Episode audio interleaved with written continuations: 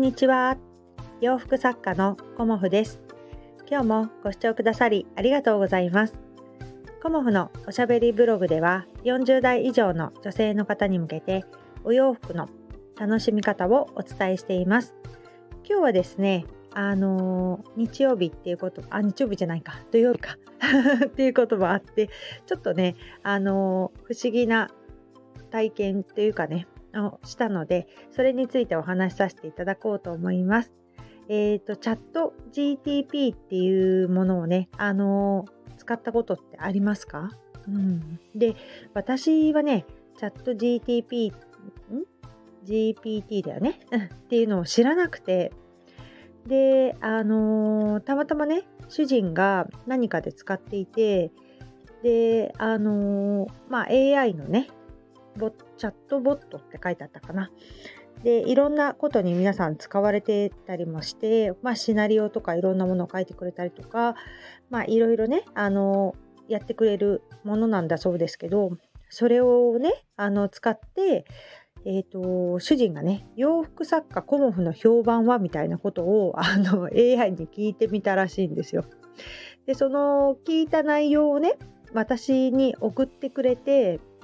まあ、その内容をね今日はご紹介まずしようと思うんですけど、えーと、洋服作家コモフの評判はということで、あのー、返答がね来たものをちょっと読み上げてみますが洋服作家コモフさんについての評判は比較的良好です。コモフさんは主にリネンやコットンなどの自然素材を使用したナチュラルで上品なデザインの洋服を手掛けています。その独自のスタイルや丁寧な仕事ぶりが多くの人から支持されており、SNS やブログなどでの紹介も多く、注目を集めています。また、コモフさんはオーダーメイドの洋服も手掛けており、個人の要望に合わせた洋服作りにも定評があるとされています。ただし、ご自身が求めるスタイルやデザインに合わない場合もあるので、ご自身で実際に着用してみることが重要です。以上です。こんな感じで、あの AI のね、あのが判断した洋服作家コモフっていうね、あの感じなんですけど、なかなか面白いなと思いました 私のこと知ってんだ AI とか思って まあねこれはねこれで何かのこの私のこのネット上の情報をこうね集約してそこからこう多分叩き出したんだろうね。うんなんか私が作るより文章をねうまいんじゃないかみたいなね 負けてはいられないみたいなそんな感じなんですけどうんあの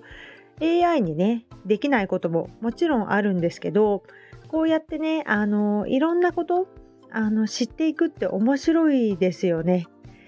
で新しいことをね知るっていうのはなかなかね自分がいつも同じことやってたらあの気づけないんですよね。だからいろんなことねあの面白いなっていうふうに思いました。うんでねチャット GPT ってまだ私の中では聞き慣れない言葉だったんですけど、まあ、2022年の11月に公開されたようなんですけどうんまああのいろんなねえっ、ー、と例えば学習だったり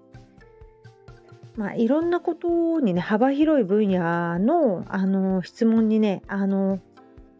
答えてくれるような感じであの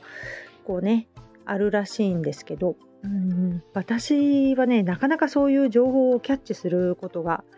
できないというかねちょっと疎いので今回のねこのねチャットはね面白かったなと思って早速ちょっとねあのご紹介してみました。うん、比較的良好ですみたいなね。比較的ってなんだ？みたいな感じなんですけど、うん、あと、まあ、あのリネンやねコットンの自然素材を使用してナチュラルで上品なデザインの洋服を手掛けています。うん、こういう言葉ちょっと嬉しいですよね。うん、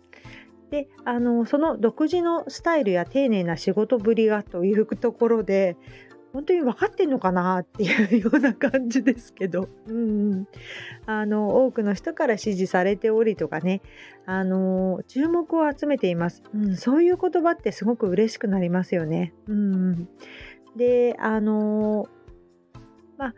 個人のね要望に合わせた洋服作りにも定評があるとされていますとかね。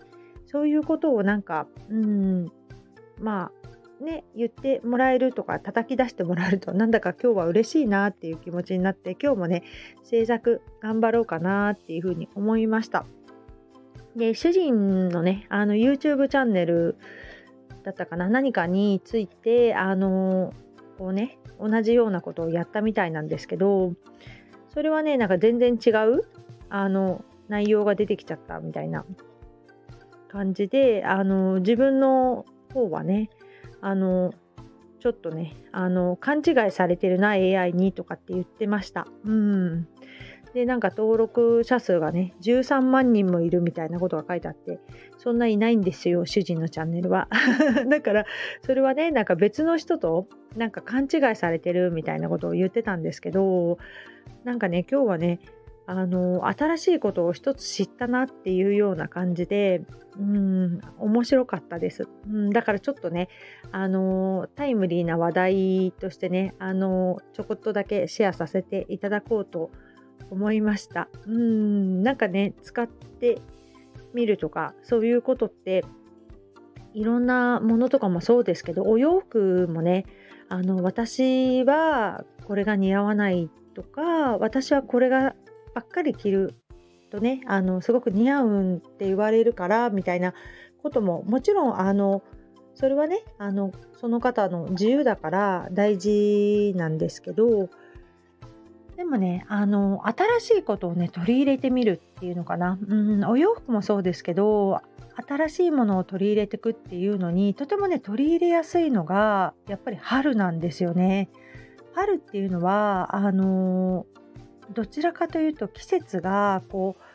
う前に向かっていくというかねあの活力が出てくるようなイメージもあってファッションもすごくねあの前向きになれるいい時期ではあるんですよね。で日本ってやっぱり1月からっていうよりも4月からなんか始まる年度がね始まるみたいなところもあって4月にねこう心機一転で新しいところに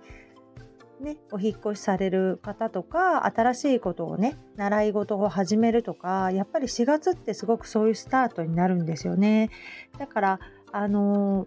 そういうことも含めてね春のお洋服っていうのは新しいものを取り入れやすい、うん、そんな時期でもあるかなっていうふうに思っています。まああの本当にお洋服って好みだからねだから私とね仲良くしてるからって私の洋服をね着なきゃいけないとか着ないと悪いかなとかもそういうことは全くないからねあの自分のあの好きを追求していくそこですごく大事だと思います。うん、自分があのどう見られるかとかそういうことってまあ、気にはなるんだけど気にすることじゃないんですよね。うんだから自分が着たいお洋服っていうことを中心に考えるっていうねあのマインド？マインドっていうとあれだけどその心の持ちようですかね。うんそれをこれからはねあの大事にしていただけたらなと思います。うんまあのーなんだろうね、ああだこうだ言ってくる人はまあいるんですよ。周りにね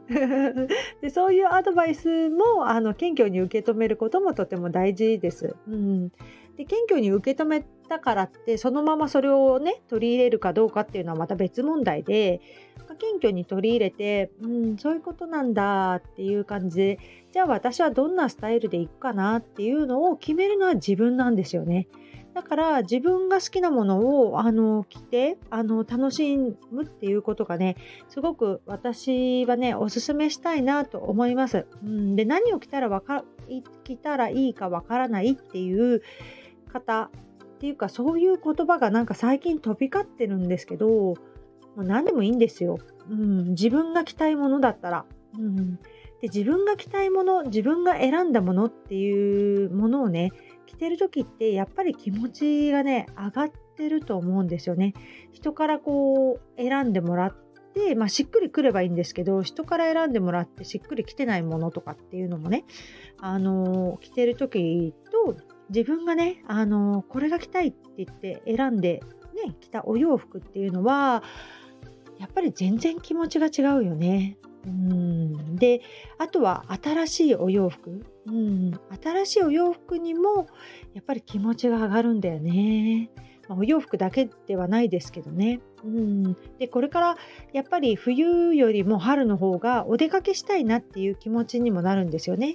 でそういう時にあ何着てこうって思った時にあこれあったねっていうような感じであのすぐねお洋服があるとやっぱりそこも迷わない。うんで選択肢が多すぎると迷っちゃうからやっぱり選択肢は減らしておくっていうのもなかなかそこはねいいのではないかなと思います。こういろいろ見すぎちゃうと逆に迷っちゃうんだよね。うんだからだいたい3つぐらいの中から選ぶとかねそのぐらいにあの人はするとストレスなくあの選択できるかなと思います。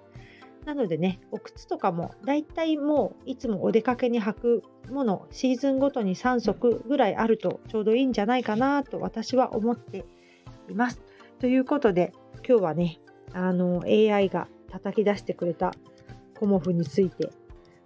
お話しさせていただきました。うん、なかなかね、洋服作家のコモフの評判はとかってね、ね、聞いたことないですよね。まあ何かね、あのー、ご参考にしていただいたらと思います。AI にもね、負けてられないからね。負けてんのかな、もうすでに。そこもね、やっぱりあの人間としての個性を大事にしていきたいなと思います。今日もご視聴くださりありがとうございました。